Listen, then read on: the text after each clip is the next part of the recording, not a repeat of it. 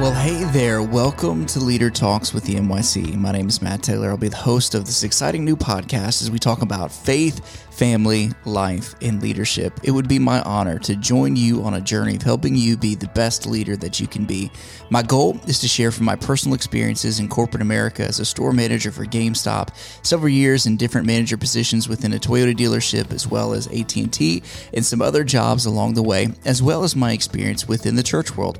Currently, I serve as the District Youth and Children's Director for the state of Mississippi, as well as the executive and campus pastor for a church in Columbus Columbus known as the Assembly. So I have lots of experience that I would like to share with you, but I believe that my experiences aren't the only experiences that we can learn from.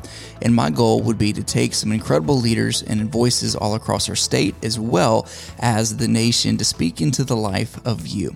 So, if you are a bivocational minister, you are on staff at a church and you work a full time job, this is for you. If you work full time in a church doing everything you love and dream of, this podcast is for you. If you are full time employee and just interested in being a better leader, this podcast is for you. How do I know? Leadership is a universal language and we can grow when we listen, challenge, and push each other to be the best that we can be. So that's the goal. That's my heart is to help you be the best that you can be.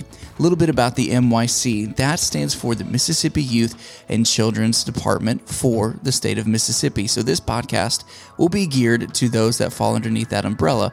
But again, leadership is a universal language, so there's something here for you too hey, take a moment, subscribe to the channel, reach out to us through an email. We would love to stay connected and help you, again, be the best that you can be. Stay tuned because the best is truly yet to come.